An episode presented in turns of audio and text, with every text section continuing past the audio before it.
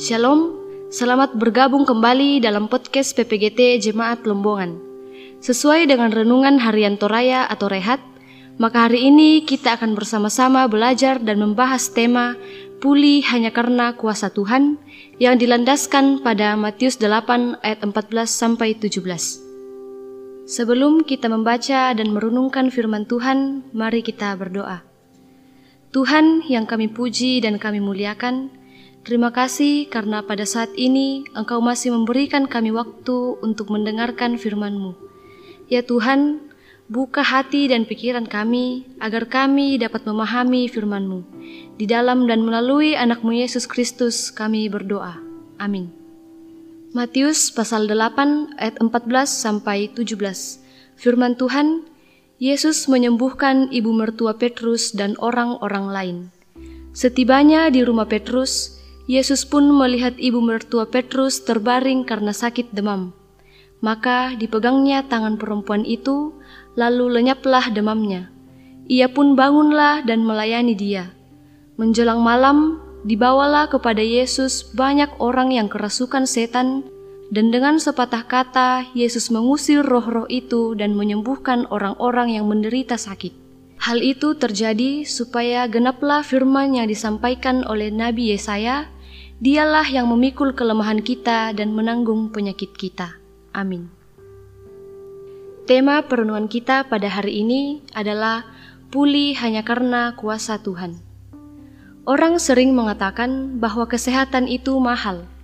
Betapa tidak, orang akan mengeluarkan begitu banyak uang agar bisa pulih sehingga dapat dikatakan bahwa kesembuhan bagi orang yang sakit adalah sesuatu yang sangat berharga. Karena itu, mereka berupaya mencari kesembuhan dengan berbagai cara. Salah satunya ke rumah sakit serta mencari dokter yang dianggap cocok untuk menyembuhkan penyakitnya. Tuhan Yesus menjadi sosok yang dikagumi karena kuasa penyembuhannya.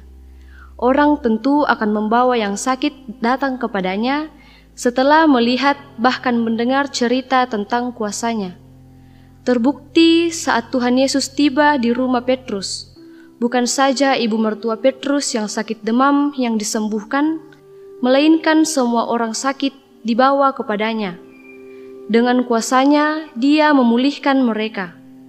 Dia memegang tangan ibu mertua Petrus dan dengan sepatah kata menyembuhkan orang yang kerasukan setan dan menyembuhkan yang sakit. Tuhan Yesus memikul dan menanggung kelemahan dan penyakit mereka. Dia sungguh peduli dan mengasihi mereka yang sakit dan lemah. Dengan kasihnya yang besar, dia membebaskan mereka dari segala macam sakit.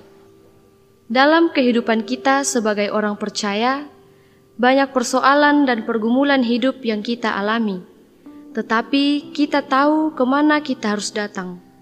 Datanglah kepada Tuhan yang sanggup memberi jalan keluar akan segala pergumulan hidup yang kita alami. Oleh karena itu, Andalkanlah Tuhan yang dengan kasih menolong kita dalam berbagai persoalan hidup. Terpujilah Kristus. Amin. Mari kita berdoa.